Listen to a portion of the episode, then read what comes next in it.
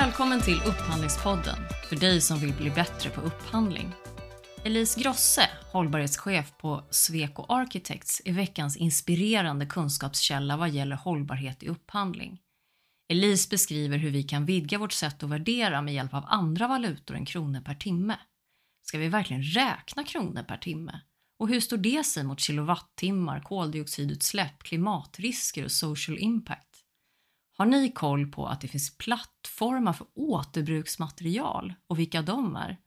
Plötsligt har det blivit möjligt att hantera en byggnad som resursbank för material, till exempel för återbruk. Och så här blir vi introducerade för den cirkulära ekonomin, som faktiskt verkar vara en konstaterat stor del av lösningen på klimatfrågan. Och förresten kan det vara möjligt att få ner sjukvårdskostnaderna med miljardbelopp bara genom att tänka annorlunda kring mobilitet. Ja, du förstår ju. Det här avsnittet får du inte missa. Nu gör vi upphandling lite bättre. Välkommen till Upphandlingspodden, Elise Grosse. Hej! Tack för att jag får vara här. Hej, välkommen! Kul att träffa dig igen. Kul att träffa er, ja. kan inte du presentera dig själv och, och vem du är? Jo, men Elise Grosse heter jag. Jag är arkitekt, eh, hållbarhetschef för Swecos arkitektverksamhet i Sverige. Jag, eh, har, jag kan man säga att jag, jag uppfostrades på en bondgård när jag var liten och jag tror faktiskt att det var där mitt hållbarhetsengagemang startade när jag såg hur en bond, livet på bondgården, hur det var, hur man värdesatte alla former av resurser, hur man tog hand om djuren och man tog hand om sina åkrar och fält och sina maskiner och redskap och det fanns en, jag tycker bondgården var en väldigt bra exempel på en cirkulär ekonomi och en varsam hantering av sina resurser, sina olika resurser och hur det hängde också ihop med ens eget beteende. Sen så hade jag en pappa som var entreprenör och en mamma som var lärare och det fick mig väl, väl mig också intresserad av liksom värdeskapande och, och kunders perspektiv. Jag jobbar ju i en konsultverksamhet min pappa hade alltid slogan jordaxeln går inte genom dig, den går genom kunden. Så att där att ha en empatisk förmåga att sätta sig in i sin kunds kontext och situation och vad som är viktigt för den, det fick jag nog från min pappa där ganska bra. Och min mamma som var lärare och språklärare, hon hade ju ett stort fokus på kultur och kulturens kraft, franska och engelska och hur våra språk ger möjlighet att tolka världen på olika sätt. Så att, eh, jag blev väldigt kulturintresserad och efter gymnasiet, jag gick natur, så började jag på konstskola och höll på med det i ett par år. Sen så kom jag inte in på Mejan när jag sökte det första året. Så då tänkte jag, då går jag på Arkitekthögskolan istället. Där har de ju bra ateljéer, så söker jag nästa år igen. Och då märkte jag att som arkitekt kan man ju faktiskt påverka världen och lyfta så att säga, reflektioner till samhällsdebatten och, och påverka den byggda miljön styr ju väldigt hög grad våra beteenden och hur vi kan vara med varandra, ifall vi kan mötas eller inte mötas. Så då, då föll jag för arkitekturen och den kraft som finns där i form av ett samhällsdebatt och samhällsförändring. Sen när jag gick ur skolan 2004 så fanns det ju, 2003 så fanns det ju verkligen inga jobb. Det var ju lågkonjunktur där för arkitekter. Så jag hade ändå alltid tänkt att jag skulle starta eget.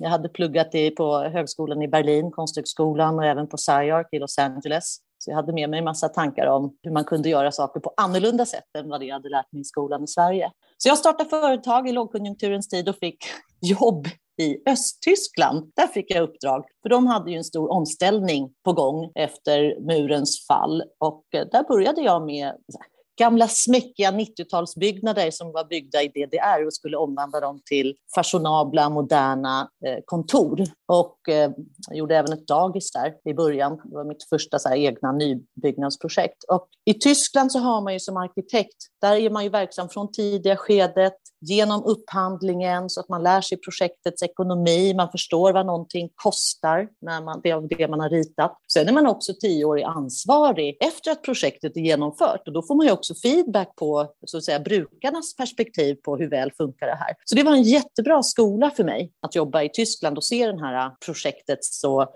företagets ekonomi utifrån liksom, vad den arkitektur som man gestaltade, vad fick det för effekt?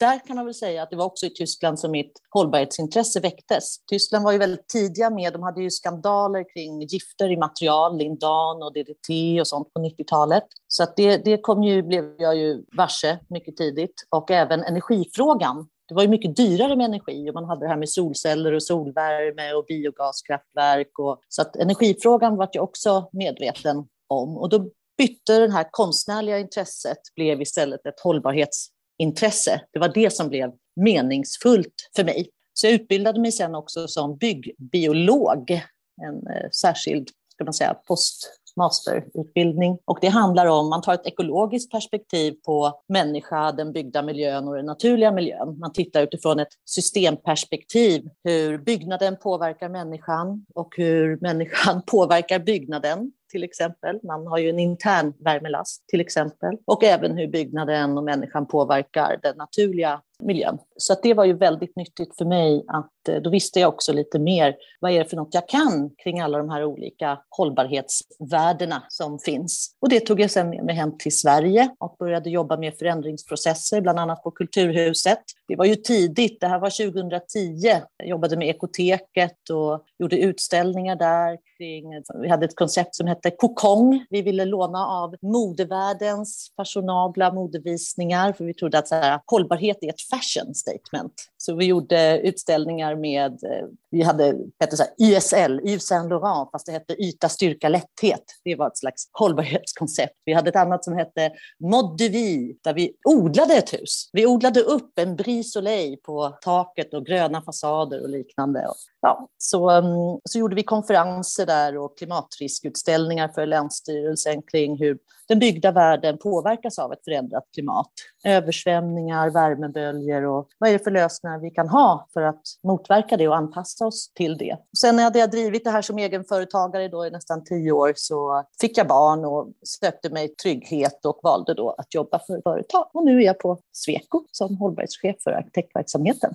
För att lyckas med hållbarhet så tror jag ju på att vi behöver jobba med flera olika perspektiv för att få tag på ett bra värdeskapande. Och det var också det som gjorde att jag till slut sökte mig till just Sweco, därför att det är ju grundat på Gunnar Nordströms eh, tankar om att det är tillsammans, arkitekter och andra kompetenser tillsammans, som vi kan få fatt i det här värdeskapandet. Tron på det multidisciplinära teamet att när man kan samverka bra och förstå varandras olika perspektiv, olika språk och eh, olika värdeskapande och, och, och, inte fastna i prestige och hierarkisk kamp. Din idé eller mot min idé. Eller jag förstår inte vad du säger när du säger ordet koncept eller kontext. Så det gjorde att jag blev också intresserad av eh, det här forskningsområdet som jag är inne på. Så samskapande i tidiga skeden i multidisciplinära grupper. Och det är där vi har träffats, Jessica, på, som doktorander. Så det är mitt forskningsområde, samskapande i tidiga skeden utifrån ett multidisciplinärt perspektiv.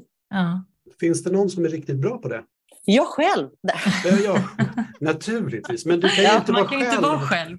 Tänka, utan om du ska samskapa så, så tänker jag är ett gott exempel på ett projekt mm. eller på en företagskonstellation. Ja, metoder. Absolut, det finns ju Ulf Ranhagen här på Sweco har ju varit en av urkraften för sådana här typer av stadsplaneringsmodeller, till exempel Symbiocity metodiken som faktiskt har varit en av de mest lyckade exporterna för Sverige genom tiderna. Så det, är en, det handlar just om att man, om man tittar på en stad utifrån ett systemperspektiv, då finns det ju olika typer av resursflöden. Du har ju energi som ska flöda mellan byggnader och till våra maskiner och liknande. Och vi har ju vatten och vi har ju avfallsflödet och Eh, vi har ju materialflöden och då när man ska planera en stad, då behöver man ha eh, experter från alla de här olika kunskapsperspektiven med i planeringen. Så det har jag inspirerats eh, mycket av, hans metodutveckling och Symbiocity som sen vi har exporterat väldigt framgångsrikt till andra länder. Ibland har vi lyckats bättre utomlands än vad vi gör på hemmaorten.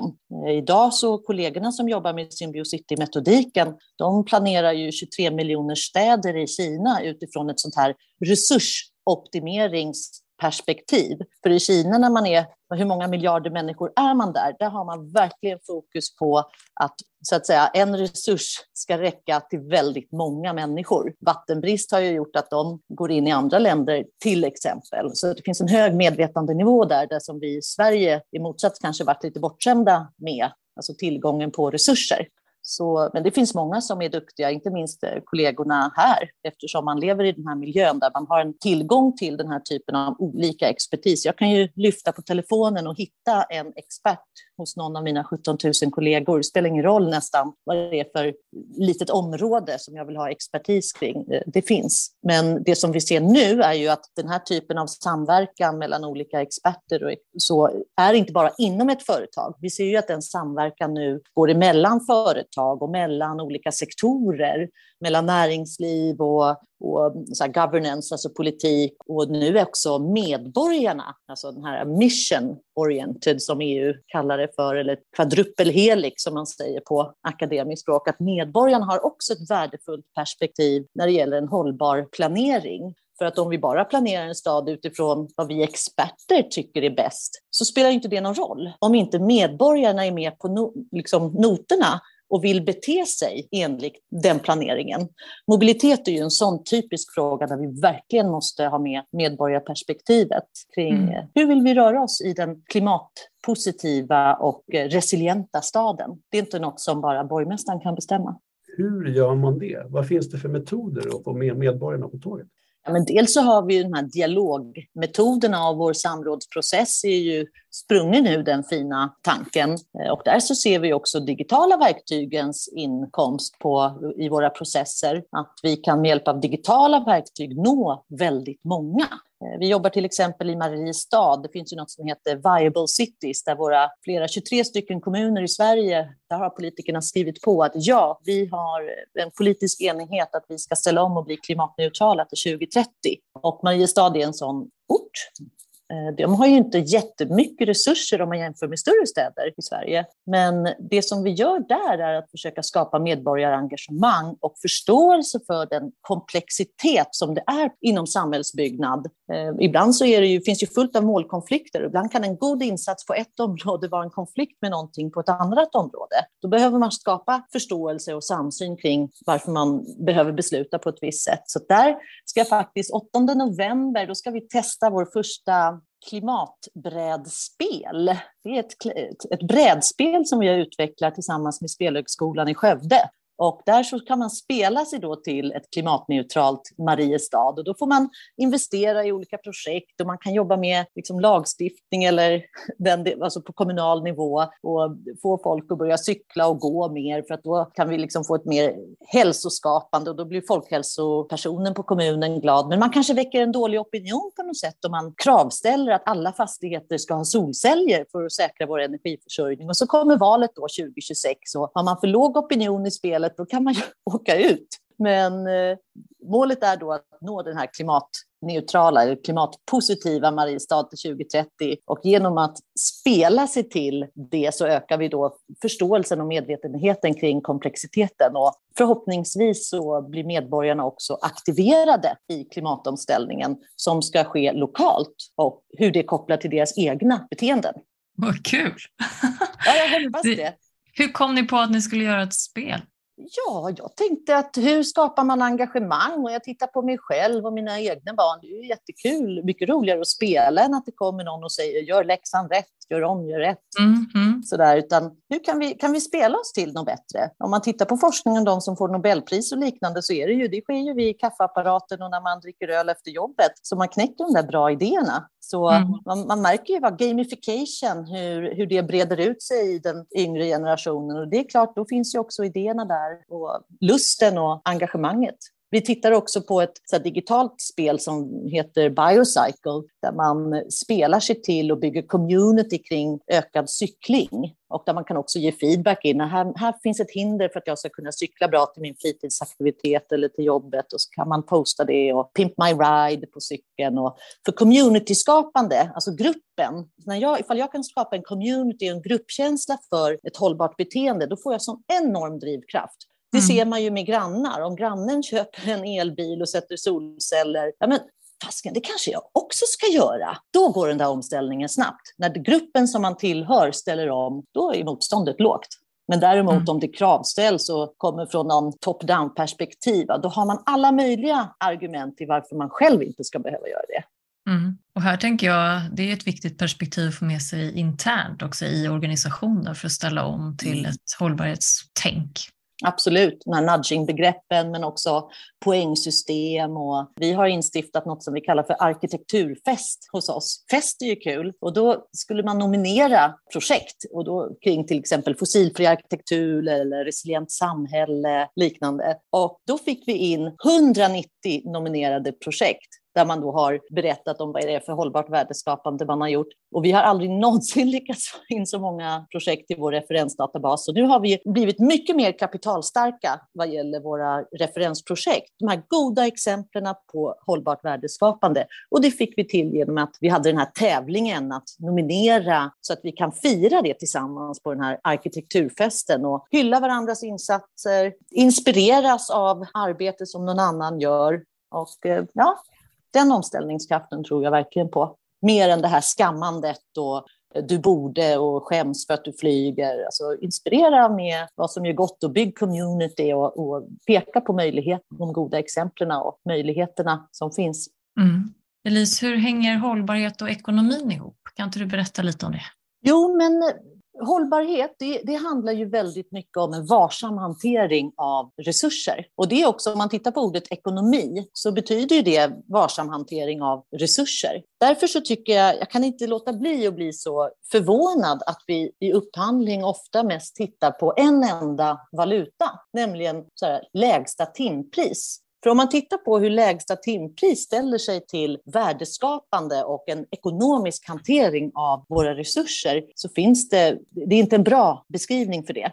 Om man tittar på värdeskapande för en stad eller en fastighet så är det ju många andra parametrar, som, eller valutor, värden, som beskriver en fastighet eller en stadsdels ekonomi. Om vi tar en, en, fastighet till exempel, då är ju om, kronor och ören med inflation och ränta som går upp och ner som en jojo, det är ju, det är en ganska volatil valuta för att basera all sina ekonomiska beslut på. Men om du istället tittar på kilowattimmar så är det verkligen ett värde som du behöver för din fastighet eller din stadsdel för den delen också. Så kilowattimmar är ju en sån valuta som beskriver värdeskapandet utifrån resursen energi.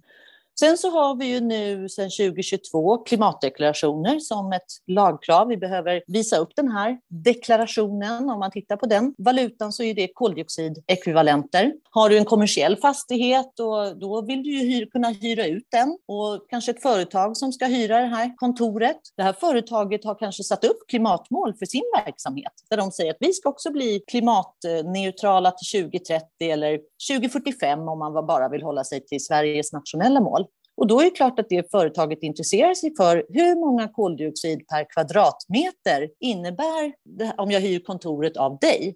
Alltså blir ju koldioxid också ett värde och en valuta som då beskriver den här byggnadens eh, ekonomi. Om vi då tittar på så då har vi kilowattimmar och koldioxidekvivalenter. Men vi har ju också eh, klimatrisker. Vi har ju klimatförändringar. Jag tror att det var ingen som missade hur det påverkade våra fastigheter i Gävle. Vad var det förra sommaren? Plötsligt så om du har en byggnad som en gång var ett A-läge, då kanske det är A-läget nere vid, vad vet jag, Strandvägen, där VA-nätet bara ligger 30 centimeter ovanför havsytan, så blåser det upp till storm. Då trycks hela så att säga, avloppsvattnet bakvägen upp i huset. Hur påverkar det då ditt kassaflöde när du behöver eh, renovera ditt hus i flera månader eftersom du har fått avloppsvatten överallt? Då är det här A-läget kanske inte så A. Ja, det är ju verkligen ett avloppsläge snarare.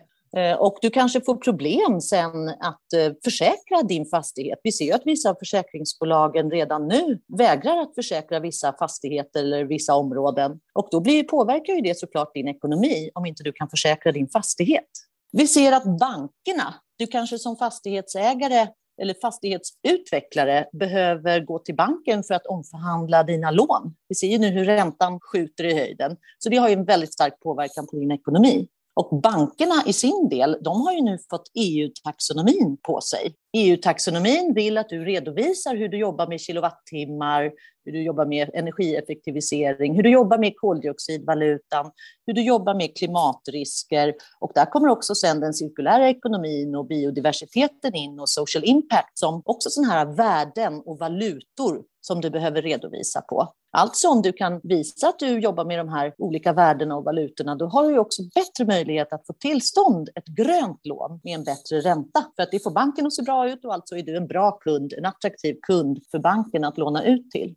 Om vi sen då tittar på hur kriget i Ukraina har påverkat oss så ser vi inte bara på energipriserna att det är utmaningar. Både pandemin och eh, kriget i Ukraina har ju också satt våra materialresurser i fokus. Jag pratade med den här Buster-tillverkaren, den här plåtbåts, aluminiumbåtstillverkaren och hela deras verksamhet kunde ju vara hotad nu eftersom det var nästan omöjligt att få tag på aluminium precis i rätt tillfälle då man behövde det. Så att nu är det inte längre bara materialpriset som är ett problem, utan det är också tillgången på material. Alltså kan vi börja se den här fastigheten som en materialbank.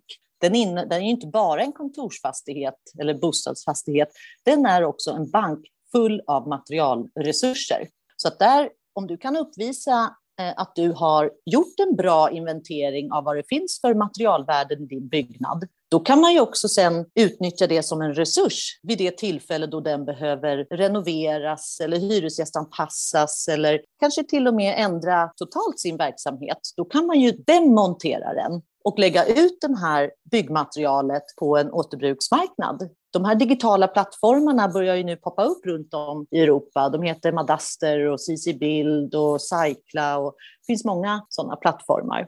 Och då kan man plötsligt ha byggnaden inte bara som en kontorsfastighet vad gäller värde, utan den har också ett värde som materialbank eftersom den är demonterbar. Vi har ju till exempel gjort i Köpenhamn ett sånt här social housing, alltså ett hus byggt med, med så att säga, inte för hög kostnad, men den uppvisar en 90-procentig återvinningsgrad eller återbruksgrad. Så att den, har man en digital tvilling eller en digital eh, modell av sitt hus där man har loggat på vilka sätt de här olika byggdelarna kan demonteras och det kanske finns QR-koder för varje byggdel så det är väldigt effektivt att lägga ut dem på de här digitala plattformarna. Då har den ju ett ökat värde, ett ökat cirkulärt index. Så med det sagt, om man då tittar på våra byggnader och våra stadsdelar när vi kan redovisa flera värden och beskriva dem i de här olika valutorna, då får vi en mycket mer stark ekonomi för våra fastigheter och stadsdelar som inte är baserad på en väldigt liksom, en valuta som kronor och ören som flyger upp och ner, som är väldigt svårt att, så att säga, hålla fast vid. Kan vi se några exempel på där man gör så? Alltså, kommer det mer och mer eller, eller är det, är det svårbruten mark? Nej, alltså nu här återbruk och cirkularitet, det är en slags lösning som vi kan presentera för att både komma åt klimatutmaningar men också våra resursutmaningar. Och det finns ju ett otroligt starkt intresse för just ökat återbruk Eh, på fastighetssidan och också hos eh, kommuner. Och EU, Ursula von der Leyen, har ju gått ut och sagt att det är genom att ställa om till en cirkulär ekonomi som vi kan få ökad tillväxt, vi kan minska klimatpåverkan med över 50 procent och eh, Sverige har ju satt, vi ska ha noll avfall här till 2050. Man har ju satt nya avfallsdirektiv. 70 procent av all material som inte har gifter i sig ska ingå i den cirkulära loopen. Det är redan lagkrav på det och där, där kanske vi släpar efter eh, med hur det ska gå till eftersom vi fortfarande river byggnader och skapar avfall av den här investeringen av koldioxid och material som vi redan har gjort. Men i Kaj 16 i Göteborg är ett sådant projekt där man demonterar ett hus som står på fastigheten och har ambitioner att montera upp de här kabelstegrarna och innertak och gipsskivorna och allt vad det är och bygga ett nytt hus av det här materialet. Alltså bygga hus av hus. Och ett annat exempel här i Stockholm är ju Blick Hotel. Det var ju en gammal magasinbyggnad från eh, 30-talet med, jag tror det var så 2,25 i takhöjd och små gluggar till fönstret för att det var ju just en magasinbyggnad så det skulle vara lätt att plocka varor från eh, lagerhyllorna. Hopplös byggnad att göra något vettigt av. Vem vill ha 2,25 i takhöjd, eller hur? Men det var ju Levren som hade ritat den utifrån modernistens tecken, så man fick ju inte riva den heller. Vi var tvungna att hitta en ny verksamhet för den. Så då gick vi in med just det här multidisciplinära teamet och kloka personer som ser att jo, men här kan vi, vi kan göra ett, ett hotell. Det kan funka. Och så öppnar vi upp lite här och där och får in lite mer dagsljus och liksom en varsam justering på sina liksom, väl valda ställen. Och i efterhand när vi då räknade ut så att säga, värdeskapandet för det här, inte nog med att i transformationen från eh, Lev, eh, Sigurd Leverens byggnad till eh, hotell så fanns det ett enormt värdeskapande för det blev väldigt unikt. Du kan ju inte få till ett sånt hotell någon annanstans. Så där ökade fastighetsvärdet med flera hundra procent. Och vi sparade kostnader för över 8 000 kronor per kvadratmeter. Ni som jobbar med upphandling, ni vet ju att för 8 000 kronor per kvadratmeter kan man faktiskt eh, göra något vettigt av. Och då kan man ju fråga sig vad bestod de här besparingskostnaderna av? Jo, 86 miljoner var av, på det här projektet bestod av att vi slapp köpa in nytt material. Nu har ju materialpriserna gått upp 40-30-40 procent, så nu är ju den siffran ännu högre. Men det var liksom den här besparingen genom att vi åternyttjade det material som fanns istället för att göra avfall av det. Sen 25 miljoner var värdet på klimatinvesteringen som vi besparade eftersom vi återutnyttjade materialen. Hade vi gjort avfall så att det här blivit en kostnad för samhället? 7 kronor kilo säger Transportmyndigheten att det kostar samhället när vi släpper ut ett kilo koldioxid. Och sen slutligen själva avfallskostnaden som låg på 700 kronor per kvadratmeter eller något liknande.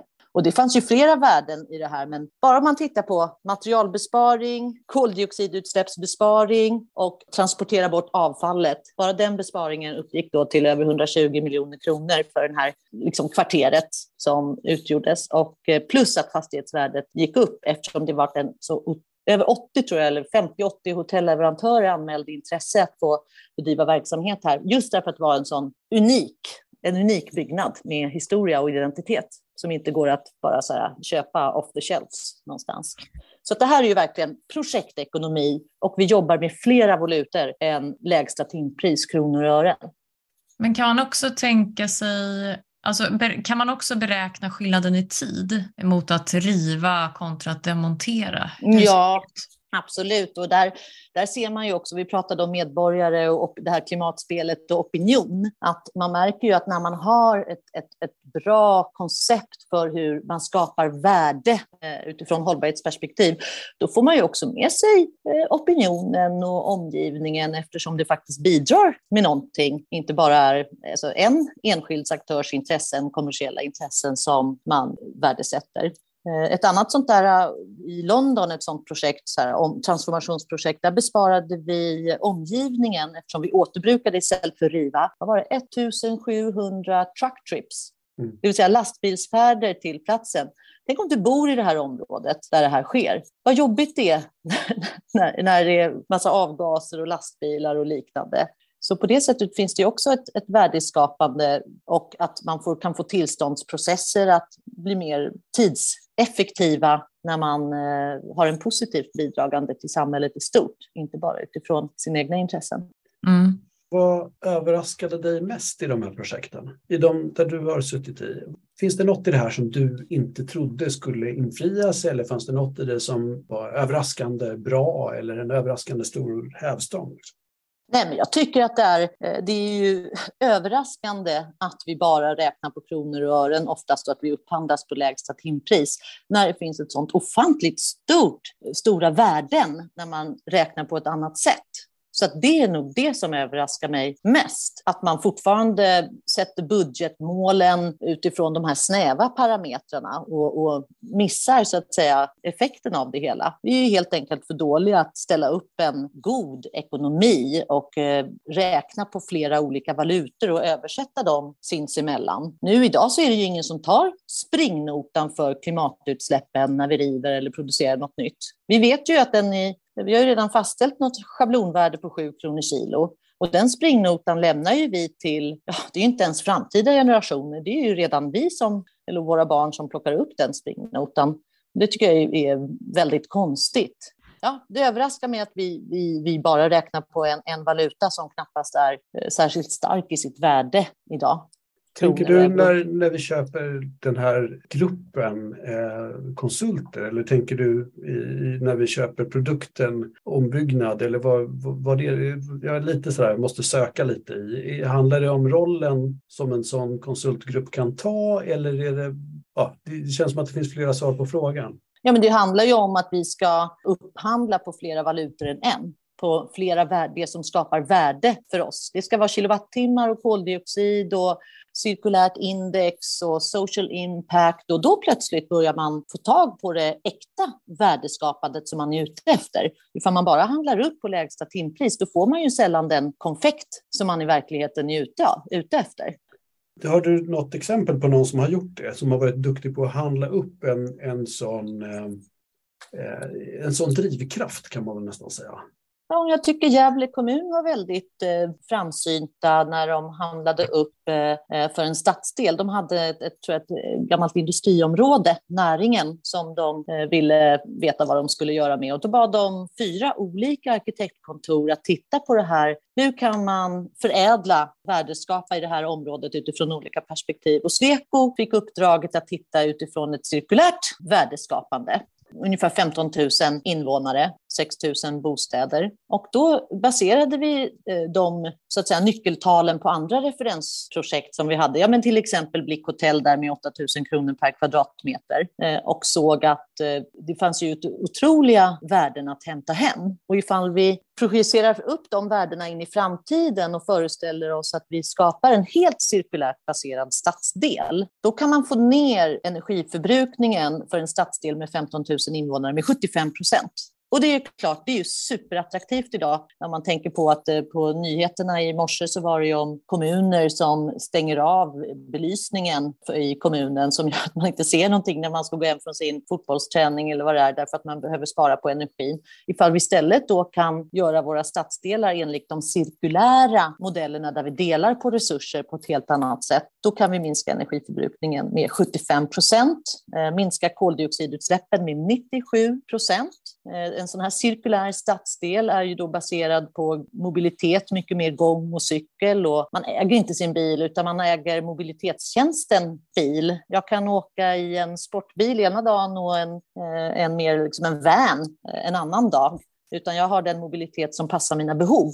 Och då såg man ju också att hälsosiffrorna ökade. Alltså man besparade i den här stadsdelen två till tre människor för tidiga dödsfall det vill säga en miljard i sjukvårdskostnader kunde man få ner.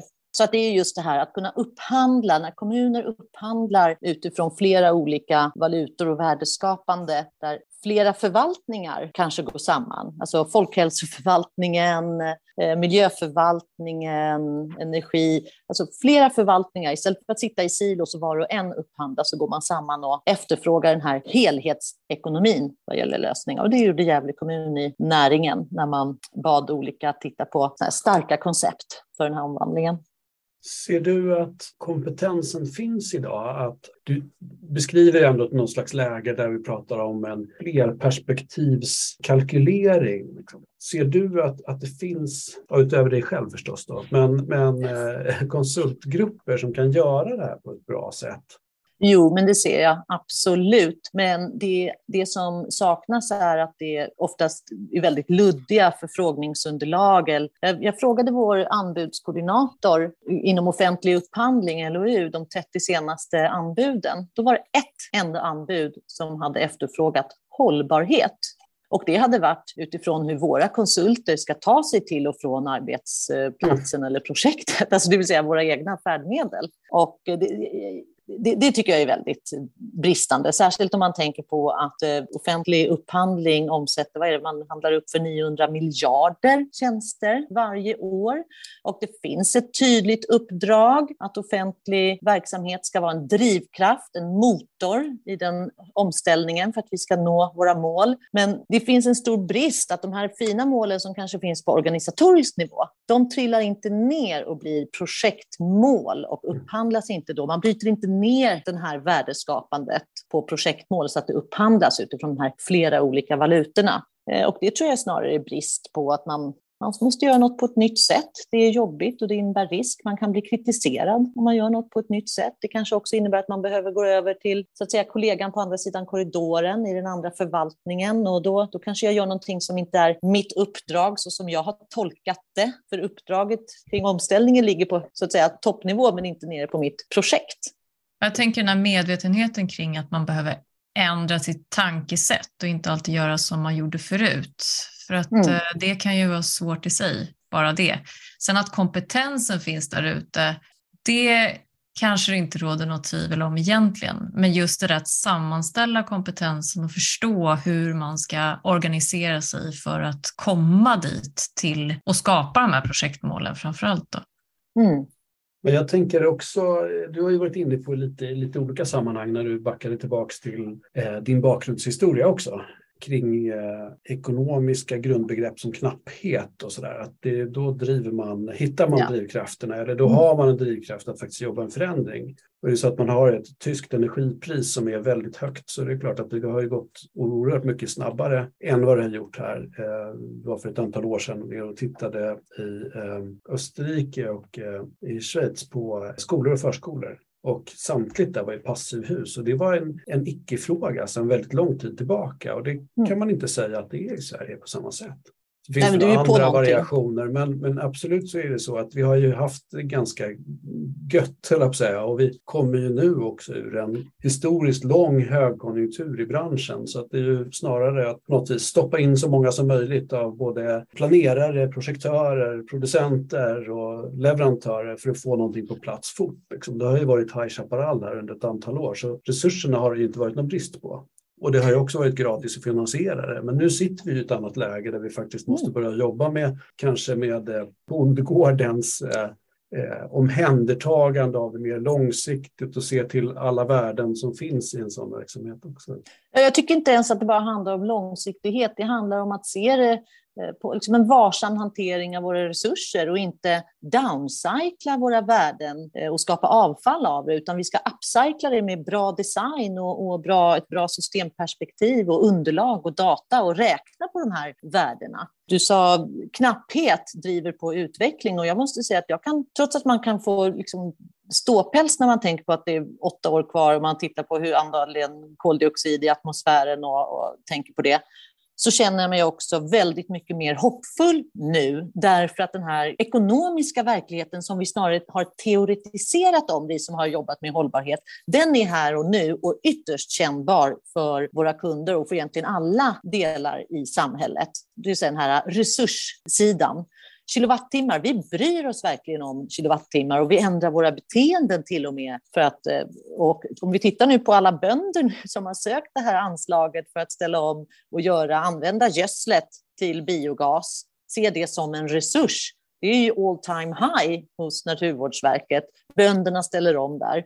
Och samma sak så ser vi ju all time high. Det går inte att få tag på varken en värmepump eller en solcell om du är privat eh, villaägare. Därför att är, alla ställer om nu för att den här energibristen driver på förändringen. Och vi ser också samma sak på materialsidan. Det är inte du kan inte bara beställa ett material som levereras fem gånger runt jorden innan det hamnar i din brevlåda. Den där tillgången på resurser har vi inte längre. Och då driver det på den här cirkulära återbruksmarknaden. Och det som är viktigt är ju att politiken hänger med och förstår att om de kravställer det här med eh, nivåer på klimatdeklarationer, gränsvärden, då driver offentlig sektor och upphandling, den driver på marknaden så att det blir ekonomiskt för alla att kliva på den här omställningen.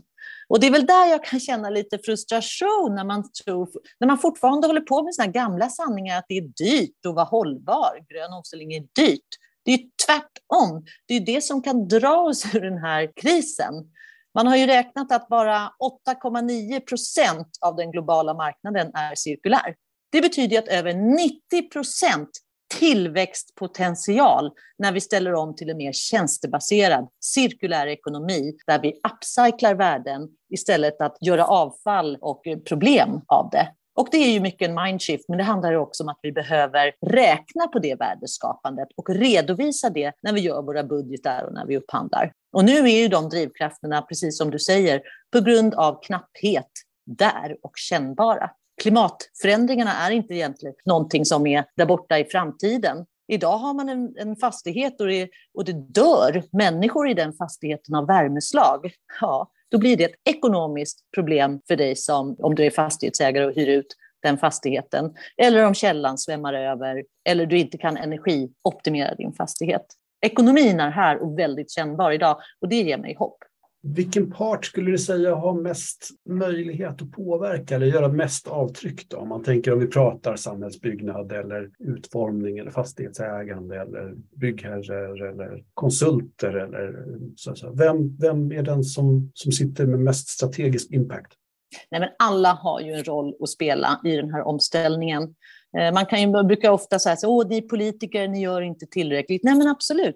Politikerna ska jobba med de politiska redskapen, lagstiftning och skapa en opinion och en hoppfullhet. De ska måla upp de här visionerna som vi till exempel såg för eh, den här cirkulära stadsdelen och, och berätta om det värdeskapandet och, och hur alla vilken liv som man kan ha, den här 15 minuters staden som borgmästaren i Paris har lyckats så bra med och därmed få röster.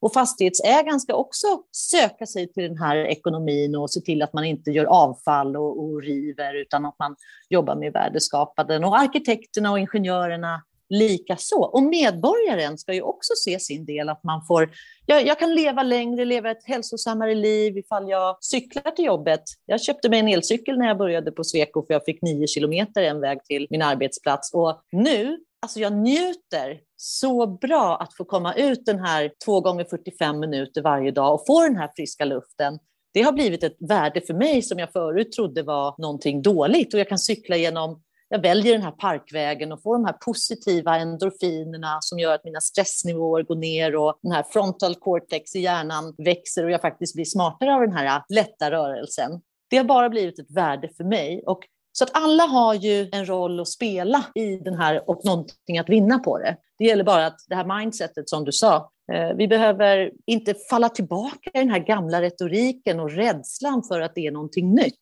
utan välja att se att det här kommer ge mig positiva delar och alla behöver se sin roll i vårt system, vad man kan påverka. Mm, precis, jag tänker det som, som en eh, ensam upphandlare och så kan man ofta känna sig lite som mm. att man inte kan påverka så mycket mm. utifrån hur, hur ens organisation fungerar och hur verksamheten ja. ser ut och sådär.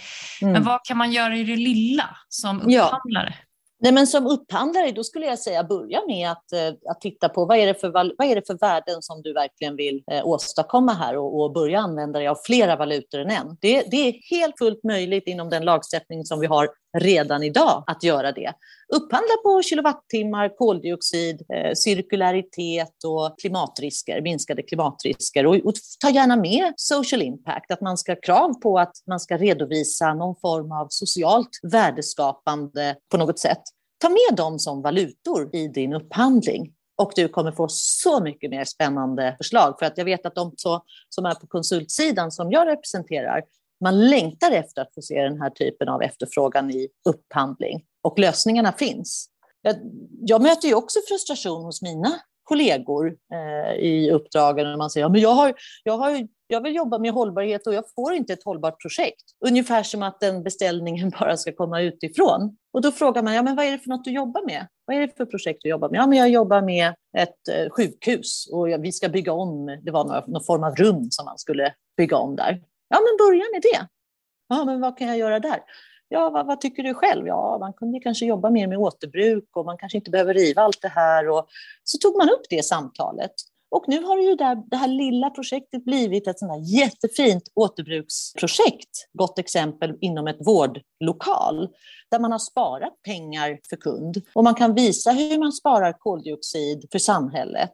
Och det här ger ju också då värdeskapande för en själv eftersom man ser att oj, i det här lilla projektet där jag trodde att jag inte kunde göra något och påverka något har jag faktiskt fått till en medvetandeförändring och ett gott exempel eh, i en liksom typologi av byggnader som inte har jobbat så mycket med återbruk tidigare. Och det här lilla projektet kommer ju ringa till vatten så att man sen i det här stora projektet vågar ta ut svängarna för att det är ett gott exempel och man kan visa på värdeskapandet. Mätning och uppföljning är ju jätteviktigt. Ta fram de där, kravställ nyckeltal på det. Men håll det inte till lägsta timpris. För vad är det för värde? Vad är det för värde? För jag tänker att det du beskriver och alla de aspekterna som du beskriver är, är ju väldigt tillämpliga på en projekterad produkt eller en, så här, resultatet av det, eh, alla konsultinsatserna. Men menar du också att man kan få med det? För ganska ofta så köper vi ju en konsultgrupp i, i någon form av utredningsskapande skede. Menar du att vi kan liksom stoppa in den här alternativvalutan och få till de värdena även i, i den processledning som en konsultgrupp bidrar med? Även om produkten inte är man, man inte tävlar om produkten. Om man tänker att vi jobbar med en, en, en projekttävling eller liknande, då kan man ju verkligen definiera de här olika aspekterna och man kan tävla om prestanda kopplat till den färdiga produkten. Liksom. Men menar du att vi också kan göra det i, i, i det löpande arbetet? Där? Du är inne på det och antyder det, tycker jag, i det här rumsexemplet. Ja, absolut. Alltså det, det finns möjligheter i alla skeden.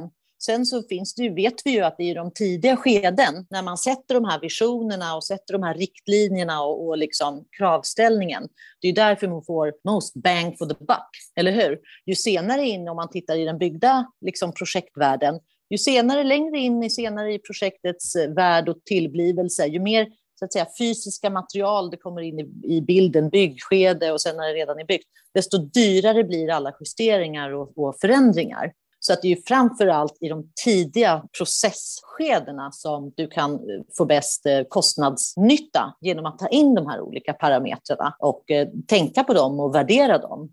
Jag mm. träffade på ett ganska tråkigt exempel för ja. några år sedan när jag jobbade med ett, ett bostadsbolag. Då handlade det om, om miljöklassning av byggnader och eh, i det här exemplet så var projekteringen väl omhändertagen och väl, väl klassad. Eh, sen byggdes husen. Det var ett, ett urval av hus som byggdes och eh, kvaliteten på det som sen byggdes var inte tillräckligt bra. Alltså man kunde inte verifiera och validera prestanda i det som för, sen byggdes. Och då har man ju tappat en del av kvaliteten vi ska se så jag inte tappar bort mig helt och hållet. Men du hade ju exempel från Tyskland också i en annan genom där man följde med, höll jag säga, mm. från utformningen och att man faktiskt fanns med i hela projektet. Mm. Hur, hur, kommer vi till liksom att komma åt byggkvaliteten också? Det är väl det som är min fundering. Men hållbarhet är ju kvalitet för mig. Jag tycker Eh, ibland kan man bli olycklig för att man har olika ord för olika saker, men hållbarhet är ju både ekonomi och kvalitet. Så det är ju så, hur jag tolkar det begreppet. Sen om du, om du tittar på olika processer genom byggskedet så tror jag absolut att det är den här samverkan mellan entreprenaden, de som är bra på att bygga och sen på eh, det här fastighets, alltså drift, driftperspektivet och kunskapen hur den är när den väl fungerar. Det behöver man ju få med sig eh, tillbaka till de tidiga skedena så att man tar bra beslut där. Och eh, vi har ju en, en hel eh, en division som heter Digital Services som jobbar just med data och eh, hanteringen av data. Och där ser vi ju vad viktigt det är nu att jobba med data och informationsutbyte och att det inte tappar så att säga mellan de här olika faserna. Och då betyder, där kan det ju handla allt ifrån att vi kan jobba med program som alla känner sig bekväma i, att vi inte kallar saker för olika saker, att vi har liksom ett enhetligt taxonomi eller språk för hur vi hanterar datan. Att kanske att eh, vissa nyckelpersoner där som i Tyskland, där jag som arkitekt kunde följa med och vara en kunskapsbärare så att man inte tappade den här visionen om vilka värden var det som vi ville faktiskt få tag på, att de blev omförhandlade under vägen för att man hade helt enkelt en bristande förståelse för det. Alla de är ju parametrar till då den här goda ekonomin. Och jag tycker att certifieringsprocesserna har ju, gjort en, har ju bidragit till jättemycket gott i våra fastigheter och projekt, även om alla inte har blivit lyckade exempel. För nu kan vi ju så mycket mer om värmelaster och föra loggbok på material och få bort gifterna. Och jag har verkligen fört fram frågor och vi ser ju för de kommersiella fastighetsaktörerna så har ju certifiering blivit ett hygienkrav. Man, man bygger ju inte en ny byggnad utan att certifiera den därför att annars är det svårt att hyra ut den. Men nu kommer ju nya krav, alltså taxonomi och klimatdeklarationer och, och, den, och, och cirkularitet, att inte ha avfall. Och då kanske vi styr, om, det, om certifieringarna inte anpassar sig till det, så kanske vi styr mer mot digitala tvillingar, där vi kan koppla ihop affärsdata, miljödata, cirkularitetsdata, alltså driftdata i ett och samma, så att vi kan koppla ihop olika datakällor och ha det i ett interaktivt gränssnitt som jag kan interagera med utifrån om jag är driftare eller den personen som hyr ut eller den som faktiskt hyr. Alltså att det är olika gränssnitt för den här informationen där ser vi en, en, enorm utveckling som pandemin också har bidragit till, att vi har gemensamt som bransch och grupp och helt samhälle tagit ett digitalt kliv. Titta bara på oss idag som kör den här äh, inspelningen via, vad är vi, Teams eller Google, jag kommer inte ens ihåg Zoom. Vi hade haft ett mycket större motstånd mot det bara för några år sedan. Och det är samma sak kring den här digitaliseringen av vår byggda miljö som har skett, där vi faktiskt kan nu optimera och koppla ihop data så att vi kan jobba med dataunderstödda beslut och inte bara göra grova antaganden, utan koppla ihop datan, illustrera den så att vi faktiskt ser, guida våra beslut. Där har ju vi utvecklat det här Carbon Cost Compass, C3, ett verktyg där vi har kopplat ihop både koldioxiddata från byggnadsmaterial och byggskedet med kostnadsdata. Och så kan vi illustrera det i staplar direkt i vårt designverktyg i tidigt skede. Då kan ju vi med vår, med vår kund säga att ja, om, vi tar, om vi bygger på det här sättet, det kostar så här mycket i kronor och ören och det kostar så här mycket i, i koldioxidutsläpp. Då blir man ju mycket mer attraktiv exploatör när man då vänder sig till en kommun för markanvisning. Och där kommer ju den här datahanteringen. Data är jätteviktigt och det sparar oss enorma mängder tid ifall vi sätter upp en strategi för hur vi ska jobba med data redan i ett tidigt skede så att det kan följa med då till driftskedet, byggskedet och driftskedet. Ja, jag tror att det är, är, är, flera som har varit inne på, på att det skapar mätbarhet och att det underlättar all kommunikation genom hela, hela livscykeln förstås. Och att då kan man ju också simulera olika fall med längden på livscykel också ja, olika scenarios och särskilt nu när vi tvingas in till att leta efter mer synergier och dela på resurser, då behöver vi ju känna oss trygga när vi ska ta så att säga, beslut för nya koncept eller nya scenarios. Då vill vi känna oss trygga att det här är väl underbyggt. Och där har ju data en jätteviktig roll att spela, att illustrera data och jobba med det. Så det är lite svårt att, att få en bild av hur det här ser ut. För att eh, du pratar om data och sen så olika gränssnitt mot användare på olika sätt. Alltså till exempel de som driftar och förvaltar och, och hyresgäster och hyresvärdar, fastighetsägare och sådär. Mm. Men hur, hur liksom fungerar det? Är det någon typ av system eller så där man lägger in allting i? Eller hur, hur, liksom, och hur ser det ut sen? Och om man är då till exempel en hyresgäst, hur kan man tänka sig att den datan faller ut i olika mm, värdefulla illustrationer så att jag kan förstå min, eh, min lokal som jag hyr till exempel? Eh, vi har en, ett sånt eh, produkt som heter Twinfinity och det är egentligen att man kan koppla ihop olika datakällor i varann och, och illustrera det i ett attraktivt gränssnitt som jag kan då tolka. Och det, det kan vi ju så att säga anpassa utifrån de olika, de som ska bruka det. Är det, är det en fastighetsförvaltare eller är det så att säga brukaren eller är det de som ska ta de här strategiska investeringsbesluten eller är det en bank som ska gå in och titta på en hel portfölj av byggnader? Om, om jag inte minns fel så tror jag att Vasakronan har lagt in hela sin port, eh, projektportfölj i ett sånt här verktyg för att just ta, kunna ta strategiska beslut och leverera då data på, liksom illustrera data på olika sätt beroende på vem det är som ska göra det. Men tar du nu, jag tänker på, vad är det, 30 000 bostadsrättsföreningar i Sverige som nu plötsligt är väldigt måna om att ha en bra ränta på sina lån. De kanske måste omförhandla det. De bryr sig säkert kring hur ska vi energioptimera vår fastighet. Vad är det för beteenden som gör skillnad då på vår energiförbrukning, varmvatten och, och värme och, och, allt sånt? Då är det ju jätteattraktivt att göra en sån här digitalisering av sin byggnad där man kopplar ihop med olika sensorer och till så att säga de här värmesystemet och ventilationssystemet och kan logga då och se olika tidpunkter på dygnet när den här energin drar iväg. Då skulle man ju till exempel, då blir man ju väldigt medveten om att där vid klockan åtta på morgonen, sju, åtta på morgonen, shit vad dyrt det är, spotpriset är svindyrt och alla brassar på och sen klockan sex, mellan sex och åtta på kvällen samma sak, svindyrt då kanske en del bostadsrättsföreningar börjar tänka lite annorlunda och, och justera sina beteenden när det blir så där visuellt för en. Och man kanske faktiskt tar det här investeringsbeslutet att eh, jobba med en AI som istället värmer byggnaden klockan 4-5 på morgonen och, och lagrar det i den tunga stommen som man kanske är ett betonghus eller stenhus.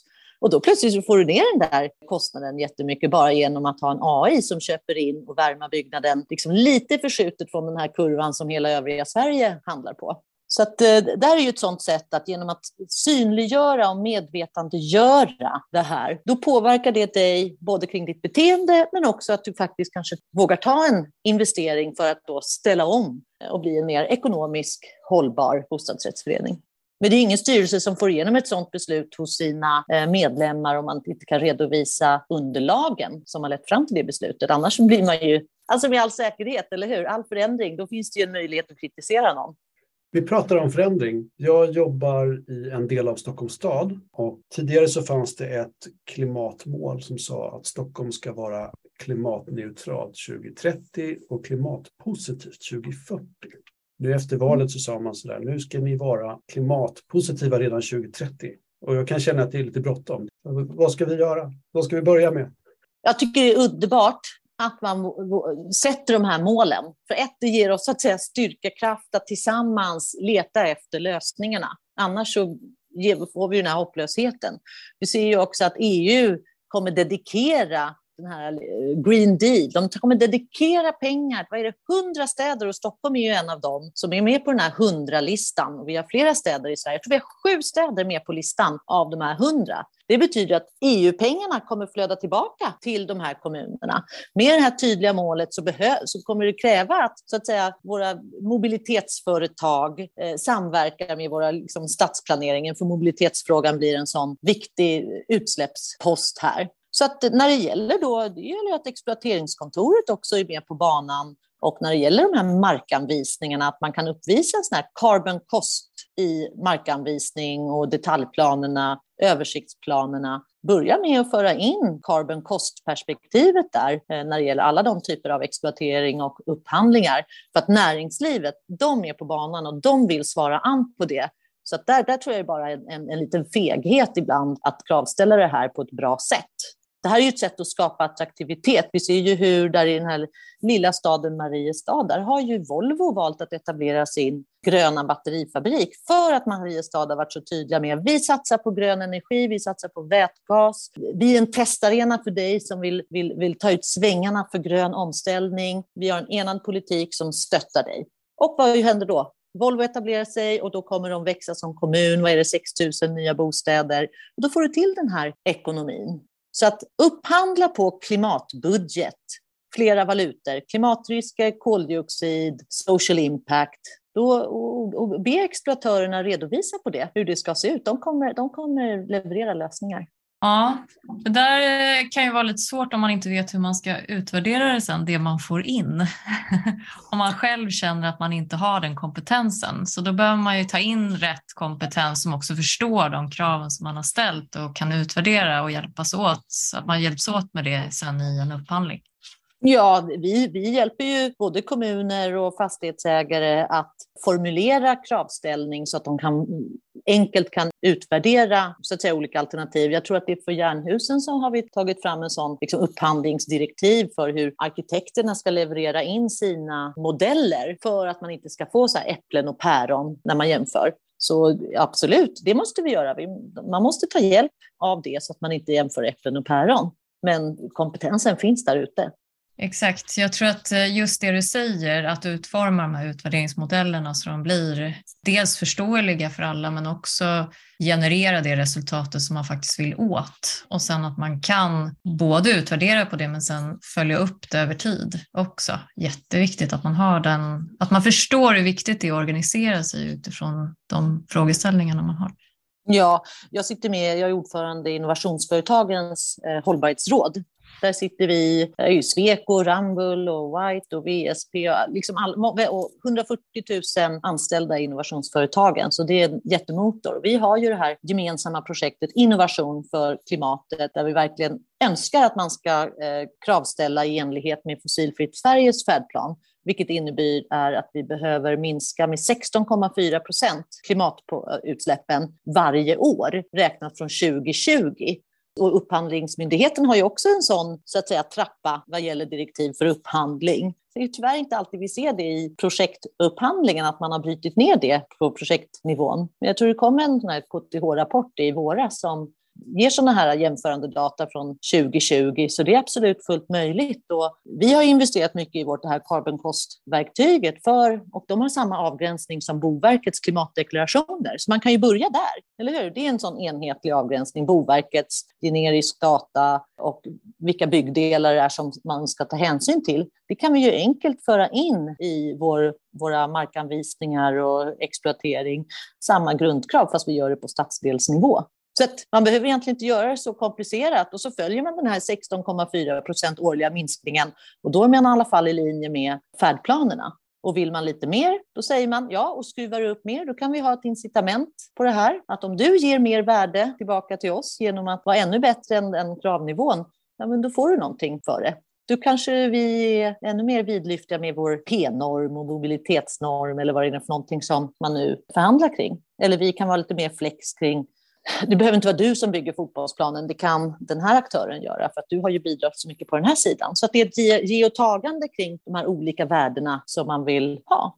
Mycket av det du beskriver handlar ju om markanvisningar, ny produktion, expansion, planläggning av nya stadsdelar eller omdaning av gamla stadsdelar till någonting nytt.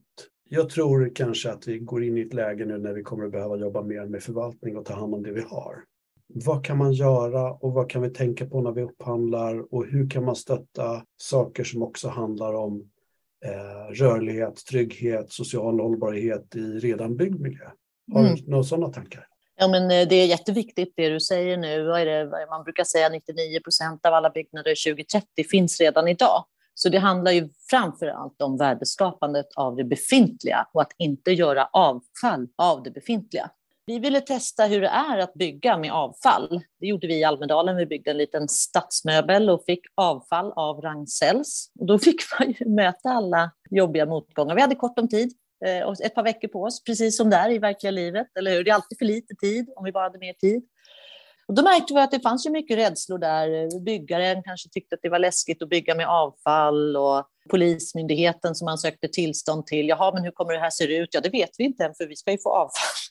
Det fanns massa olika utmaningar där.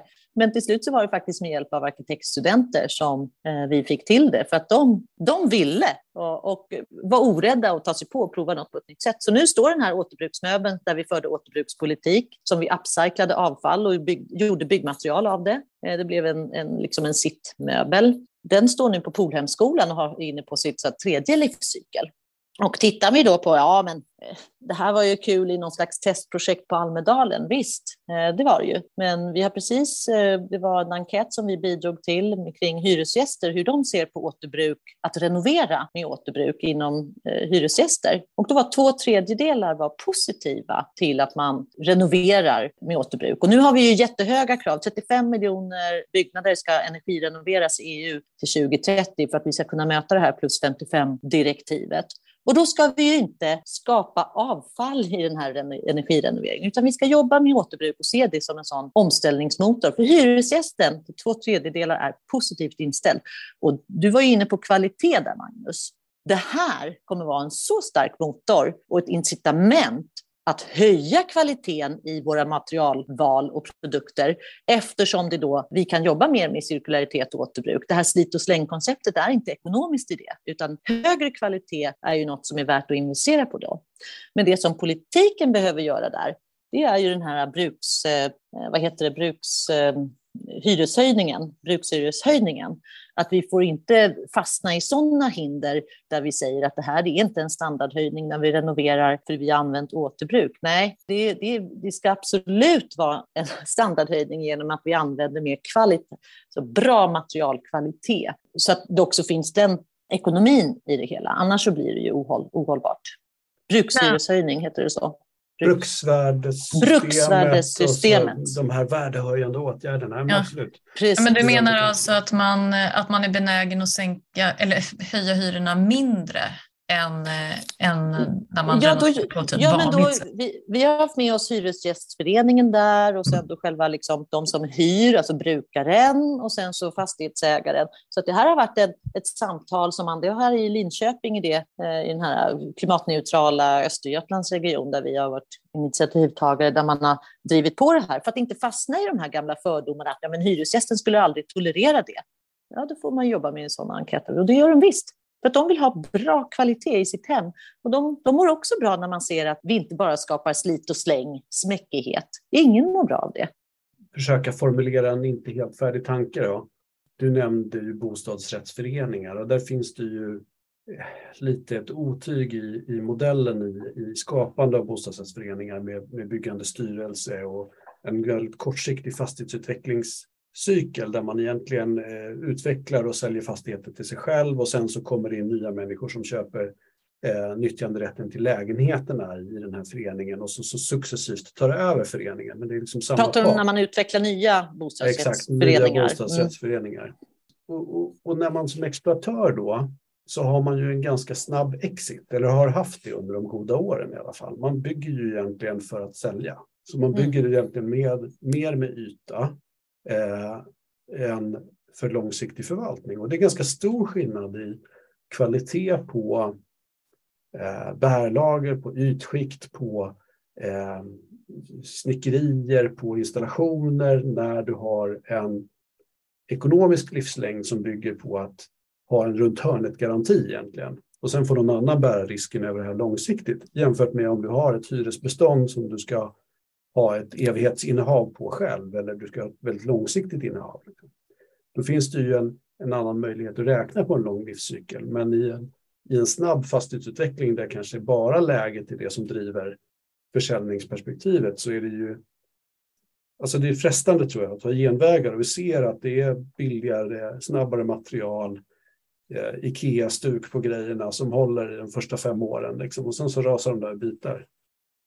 Så jag vet inte om det har gått åt något riktigt bra håll. Den som har råd och den som kommer att ha jobbat med ett långsiktigt innehav kommer ju att investera i goda material och goda tekniska lösningar och en säkerhet och trygghet och en ja, kanske också en mer klimatrobust lösning. Liksom. Mm. Men exemplen de sista åren är ganska dystra tycker jag. Ja, det finns väl goda och bra exempel som det finns på allting.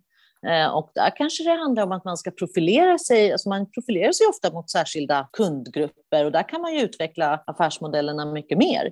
Om du vänder dig till en mer high-end medveten kundgrupp som är lite mer kapitalstarka, jo, men då kan du ju också då är det klart att de bryr sig om att de vill ha någon slags plug and play, hållbar livsstil, att när jag bor här då är mitt avtryck per automatik klimatsmart. Eh, och jag är beredd att betala ett högre insteg därför att må bra i min livsstil och känna att jag inte utarmar eh, så att säga, vår värld.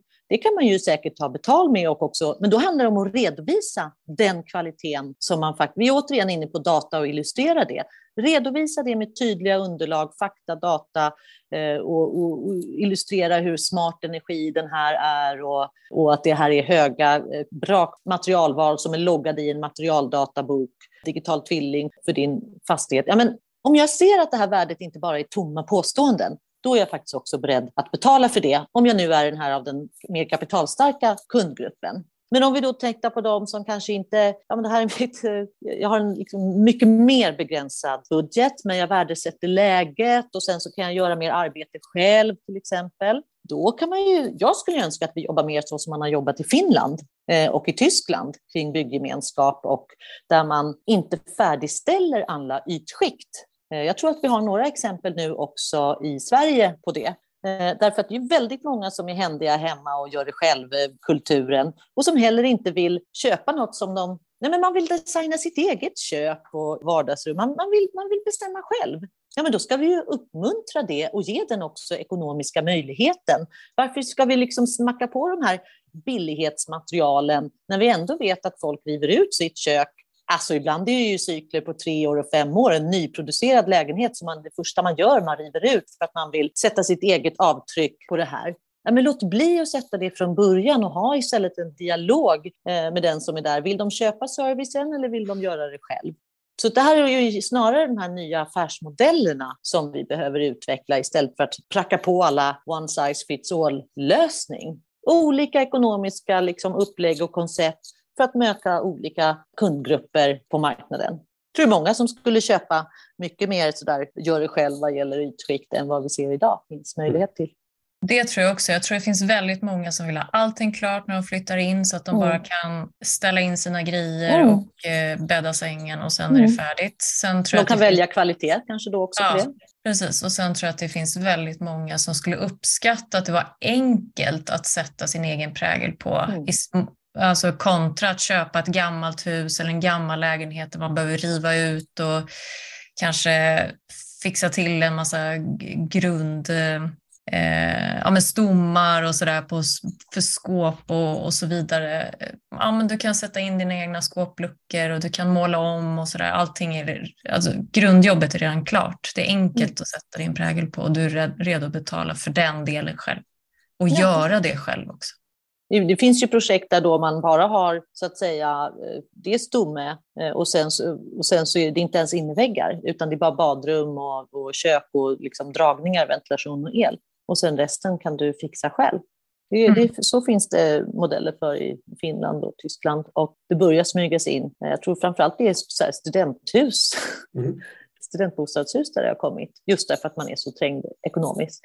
Men du menar alltså att då sätter man upp sina innerväggar själv och planerar, mm. gör sin egen eh, planritning ja. för mm. lägenheten? Mm. Alltså, precis, ja. alltså, stommarna är dragna. Det kan du ja. inte ändra hur som helst. Nej. Eh, så det läget är lite mer, du kan ju justera lite så att mm. säga innanför lägenheterna. Och, och, du var väl inne på det Magnus, att det har ju, gått, det har ju varit som räkmacka så lång tid kring det där att man inte har behövt att utveckla så mycket nya affärsmodeller. Man är ju bekväm av sig, det vet vi ju. Och, och man vill känna trygg, ja, vi gör som vi alltid har gjort, vi räknar på samma sätt som vi alltid har gjort. Och då fortsätter det där. Mm. Mm. Men nu är det ett nytt läge, så att jag ser fram emot det smörgåsbord av nya modeller som vi kommer se, av, av tvång. Mm. Det är, jag tycker att det är jätteroligt att du säger att, att det ändå finns hopp och att det är spännande för att vi kommer att ta fram nya affärsmodeller och att vi behöver samverka och ha med oss eh, väldigt olika perspektiv för att kunna göra det som vi behöver. Mm. Ja, det känns ändå lite positivt. Eh, jag lyssnade på Johan Röckström igår. Eh, det kändes lite dystert, ja. men han brukar vara dyster. Han sa en och en halv en och en halv gradsmålet är kört, sa han. Nu räknar vi med 2,8 grader och det kommer innebära ganska stora konsekvenser. Ja, då är det jobba med dina klimatrisker, alltså gör din klimatriskanalys om du Framförallt om du äger din bostad, men också om du hyr. Alltså ja. översvämningar och värmeböljor och sånt där, det är obekvämt. Ja. Eh, och därför vill du veta, eh, står jag i en vattenpöl eller inte? Och det kan du ta reda på. Vi har ju sån data som vi kan mm. koppla ihop och illustrera. Klimatdata från SMHI och GRI och GRU och allting fick min syrra och, när de skulle bygga om att, eh, så att säga, höja huset med 70 centimeter för att de ligger i ett sådant kustområde. Och det, och det var ju för att de räknade på att de då skulle hamna i en bättre försäkringskategori. Så det var ju helt ekonomiskt drivet. Ja, men det är intressanta incitament faktiskt. Det är mm. väldigt ja. klokt. Och sen så har du sagt det här också med att illustrera eh, data och göra det mm. tillgängligt mm. så att vi också förstår ja. Eh, konsekvenser eller förstår sammanhang av det och förstår hur vi själva kan påverka. Jag tycker det är jättespännande områden. Ja, och du sa privatkonsumenten där. Eh, det som exploatörerna, och utvecklarna och fastighetsägarna behöver höra är ju just hur vill du köpa? Om du vill köpa så att säga, nej men jag gör det här gör det själv-grejen, eller jag vill köpa med hög kvalitet. Gör det tydligt. Vi lever i en marknadsekonomi. Alltså konsumentkraften är superviktig, precis som den här enkäten med hyres, eh, mm. alltså Hyresgästföreningen, att två tredjedelar faktiskt är positiva. Alltså, berätta för dem som utvecklar hur, vad du vill köpa och vad som är viktigt för dig. Vilka mm. hållbara värden är det som du i första hand bryr dig om? Jag, jag tänker på um, kommuner som har ganska ansträngda budgetar. Där handlar det om att visa upp en kalkyl där de här värdena mm. överträffar kostnaderna. Mm. Och eh, det handlar lite om att man behöver ofta investera för att kunna vinna i längden och sådär. Vad har du för rekommendationer till kommuner? Hur ska man tänka? Hur ska man kunna enkelt visa de här eh, vinsterna med att eh, investera mot hållbarhet? Ja, men alltså, så fort någonting är tidigt i processen, då har du ju mest kostnadsnytta. Så det är ju så en sån här tumregel. Ta in de här parametrarna och tänk på de här frågorna tidigt. Alltså det finns inget dyrare. Vad var det för kommun runt Vänern där som hade gjort en detaljplan och där man inte hade tagit hänsyn till klimatrisker Och sen så byggde man där och så fick man problem med översvämningar, någon ås som, något vattenflöde där. Och då var ju kommunen ansvarig för att man hade gjort en sådan detaljplan. Och det, det är ju svindyrt att inte ta hänsyn och göra bra klimatriskanalyser i tidigt skede för en kommun. Därför att du blir då skadeståndsskyldig då. Men, eh, och det andra är ju att vi måste ju mer värde, eller så att säga mindre resurser ska räcka till många fler. Det, I den ekonomiska verkligheten lever vi nu. Massa olika förvaltningar har det så. Va? Den här potten som jag har, det ska räcka till ännu mer. Hur är det möjligt? Nej, det är inte möjligt om du stannar inom din förvaltning. Men om du sträcker ut handen till de andra förvaltningarna, den där liksom folkhälsoförvaltningen som värnar folkhälsan och ska leva upp till de målen, så att säga mobilitet kring hur man rör sig inom din kommun. Där finns det ett jättestarkt samband som då också, om vi kan öka möjligheten till cykel och gång och, och delning, då ökar hälsan, folkhälso så att säga, förvaltningen blir glad, de minskar sina hälsokostnader för kommunen dramatiskt. Eh, och mobilitets, alltså miljöförvaltningen blir jättebra därför att de ser att koldioxiden går ner eh, när inte eh, alla kör bil utan man cyklar och går. Men då måste man ju också planera att det finns de möjligheterna på ett säkert och tryggt sätt. Särskilt tänker jag för de grupper som faktiskt inte äger sin egen bil. Och det är ju ganska stora grupper i samhället. Jag tror att över 70-80 procent av alla bilar ägs av, ja, eh, sorry Magnus, medelålders män. Men det är ju, och 60 procent av stad av det offentliga rummet går åt till att serva bilkörning. På vilket sätt är det en demokratisk fördelning av våra offentliga medel och resurser? Det här, vägarna och parkeringarna ska ju driftas och underhållas. Vem är det som verkligen vill ha den här äh, privatbilsägda liksom, mobilitetsutvecklingen av våra... Vem är det det gynnar? Det gynnar ju ingen under 18 nästan. Alltså vad är det för frihet man har där? Däremot, vem är det som åker på de här elskotrarna? Jo, det är precis den gruppen, därför att de bara joho, äntligen lite mobilitetsfrihet. Men då måste vi ju eh, liksom i kommunen planera för en annan typ av mobilitet så att vi kan hämta hem på de här värdena som tillfaller olika förvaltningar. Och gemensamt ska ju de förvaltningarna investera i den utvecklingen och också gemensamt få ta del av värdeskapandet och kostnadsminskningen. Mm. Ja, för jag tänker på, vi var inne lite på den bebyggda miljön redan och förvaltningen av de fastigheterna som redan finns, eh, som är bebyggda.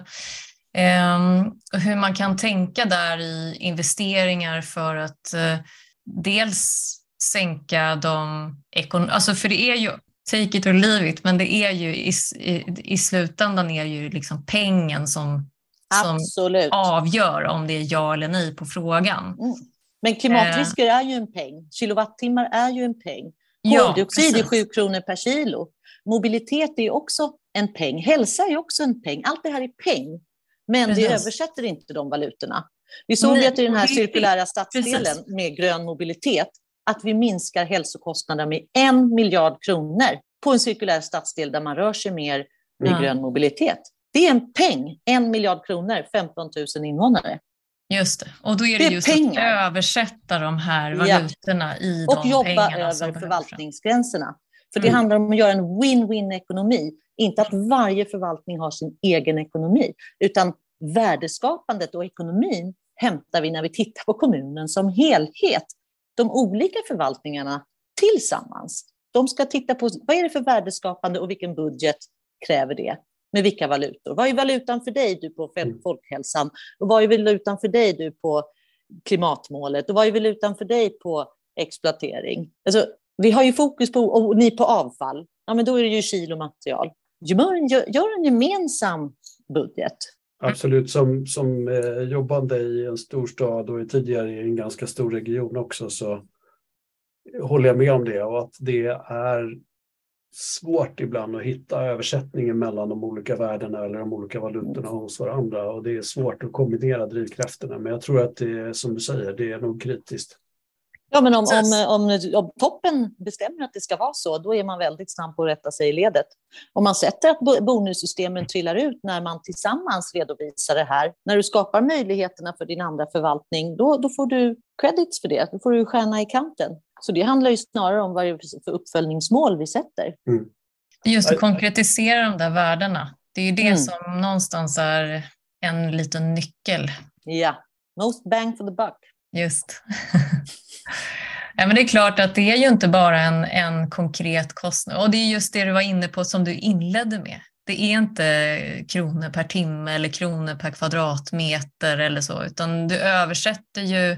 Mest värde för lägsta kostnad. Ja. Och vi använder oss av flera valutor för att räkna fram det.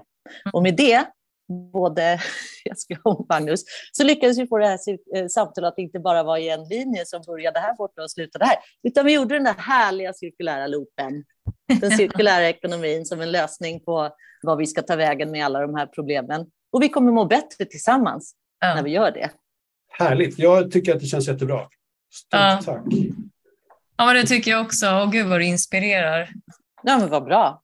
Det är det jag får betalt för på jobbet. något, något, något, något ska man ju ändå leverera. Ja, men exakt. Och kan man inspirera andra så kan man också få andra att vilja tänka annorlunda. Ja, vi måste ju se möjligheterna. Jag menar, vi har åkt till månen, vi har grävt ur hela Köln och, och liksom sjunkit vattennivån och vi har gjort pyramider. Det är klart vi kan fixa det här. Men vi måste ju se åt vilket håll vi ska. Vi kan inte bara fastna i någon slags, det går inte. Det går, klart det går. Ja, vad säger du Magnus? Ska vi knyta ihop? Eller vad? Alltså, jag tycker att du har varit så, så fullt av eh, exempel och några saker återkommer till. Så våra de här typiska frågorna, tre snabba tips till olika personer i kedjan och sånt där. Det, jag, jag tycker att det är lite avklarat. Jag tycker om din formulering om alternativa valutor. Den gillar jag. Mm. Den ska jag Känner... använda i, i, som upphandlare och som... Var, var sitter du Magnus? Vad, vad jag, jobbar du med i din vardagsliv? I mitt vardagsliv så är jag ansvarig för en eh, liten avdelning som jobbar med inköp och upphandling på skolfastigheter i Stockholm. Mm. Och då köper vi liksom konsulttjänster och vi köper eh, byggentreprenader och förvaltningstjänster och vi har också eh, en del AI-drift på ett antal fastigheter faktiskt. Ja, hur funkar det då? Det vet jag inte eftersom vi inte är och skruvar på det. Nej, men... Du får ju beställa att de levererar på uppföljning där. Ja, precis. Nej, men det tycker jag är intressant eftersom det är mm. ju... Eh, alltså så här, eh, driftfilosofin här bygger på att samla väldigt mycket data. Mm. Och det har den varit ganska länge och det har varit värdefullt. Eh, vi ser Illustrerar ni den då också så att ni får insikter av den? Eh, ja, det finns schyssta gränssnitt och det finns också mm. en, en gemensam driftövervakningscentral. Och sånt där. Det är ju ganska prosaiskt, men det är liksom... Alltså jag ty tycker att det är jättebra just för att det går att illustrera. Eh, det som är intressant nu också när vi ser att både effekt och energi kostar väldigt mycket pengar är att man kan mm. ju systemköra saker och ting på ett annat sätt. Precis, nu får ju du värde på den investeringen som ni gjorde här. Absolut. Nu får ju du cashback på det. Mm. Och jag köper eh, eh, ganska ofta konsulttjänster för eh, kronor per timme. Eh, mm. Men då tror jag att man måste också hitta andra forum kanske i uppdragen och det kanske inte är så att man alltid tävlar inför uppdragen utan det kanske är så att man, man skapar liksom ett annat typ av, av samarbete när det väl är, är dags. Mm. Liksom. Mm mitt drömprojekt för skolvärlden skulle ju vara att jobba med den digitala byggnaden som den tredje pedagogen och koppla då till den här typen av gamification. Så att genom att röra sig i byggnaden, både den digitala och den fysiska, så lär sig eleven om massa saker, så att säga så vanliga undervisningsämnen, genom den digitala tredje pedagogen. Mm. Eh, och då kan man ju också koppla det till gamification och till elevens egna beteende och resursplanering och allt sånt där. Det vore ett drömprojekt. Så det är jättespännande och jättekul att få träffas tycker jag. Ja, men verkligen. Jessica, det var kul och, och även om det varit på det här sättet och inte IRL. Men ja, verkligen. Och kan inte du skicka länken till dina eh, böcker? Det är ju fantastiskt. Wow, vad, ja. vad coolt. Du är liksom författare. Jättebra. Ja, tack Elise. Tack för att du lyssnat. Finns det saker du skulle vilja höra mer om eller någon du kanske tycker att vi ska intervjua så hör av dig till oss på lyssna.upphandlingspodden.se. Ett särskilt varmt tack till Erik Stridell på Bybrick som komponerat Upphandlingspoddens jingel.